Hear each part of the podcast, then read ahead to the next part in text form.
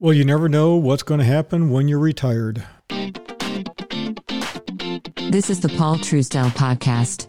Due to our extensive holdings, that of our clients and your host, you should assume that we have a position in all companies discussed and that a conflict of interest exists. This town needs an enemy.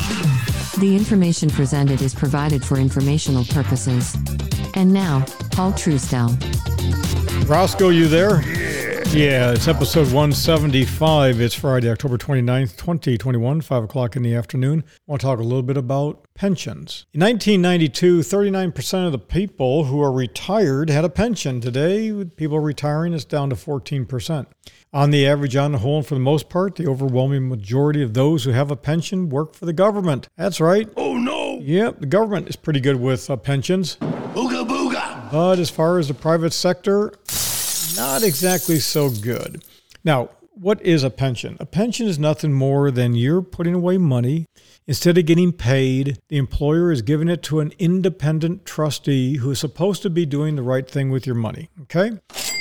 What they do is they invest that money. They use reasonable guidelines. They're called actuarial calculations. How soon, how long, how much, all that kind of stuff. Something that I pretty easy to do. It's not a big deal. But for those of you who are well, financially challenged, math challenged, it can be a really hard thing to do. But what uh, I can tell you, the overwhelming majority of my clients over the years have at some point in time or another been a little concerned about interest rate risk, market risk, and longevity risk. You know, roughly one of every three people who is 65 years of age or older right now will live beyond age 90, and about one in seven will live beyond age 95. And as a result, the reason why people like Social Security is that they cannot outlive Social Security. And with a pension, it's the same promise. Instead of having access to your money, you have an income stream that will last the rest of your life, your spouse's life, and you can structure it in a variety of different ways. So, when you talk about market risk, the volatility of basically taking money out at the wrong time, that's a big deal. Interest rate risk, well, we're at all time lows right now, meaning that from an inflation standpoint, boy, those of you who jumped into bonds could wind up getting really clobbered as time goes along. Yeah, if inflation comes back, you're going to get zapped.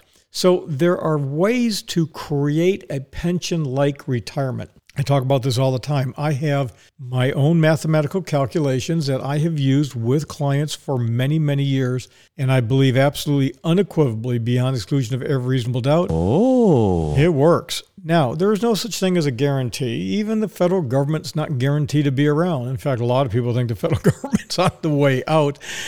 And a lot of people feel, This needs an enemy. yeah, a lot of people feel it's uh, just a matter of time before things go sideways. But always remember, no, never forget, no matter what happens, everybody winds up spending money. Everybody winds up doing the same thing. So my point is, you can have violent overthrows, you can have sunspots, you can have volcanoes, you can have an infestation of uh, gnats in your uh, beds and going places they shouldn't go. You can even have dogs chasing you down the street and wanting to lock you up. Doesn't make any difference. People are people are people, and people want things that are low cost. They want protection in case everything goes sideways. They want to have guaranteed income. They do. People like that word guaranteed. They, they like steady income. They we like things are fully transparent, and people like to maintain control. With Social Security, you basically get what you get, what you get. You can make a few changes. The longer you wait, the more you're going to get. But there's not a lot of things you can do with Social Security. There are ways which you can structure an income. You can transfer the risk from you to someone else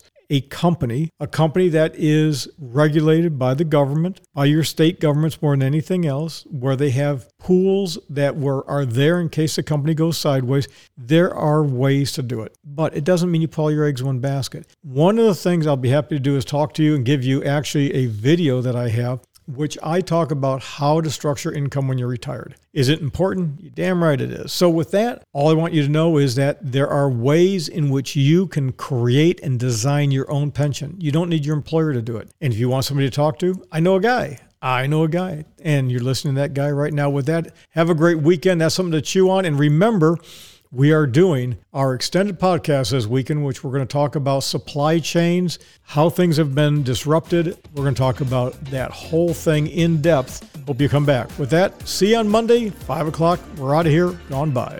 This has been the Paul Truesdell Podcast. The Paul Truesdell Podcast is sponsored by nobody. Why? Because paid advertising chokes and corrupts free speech.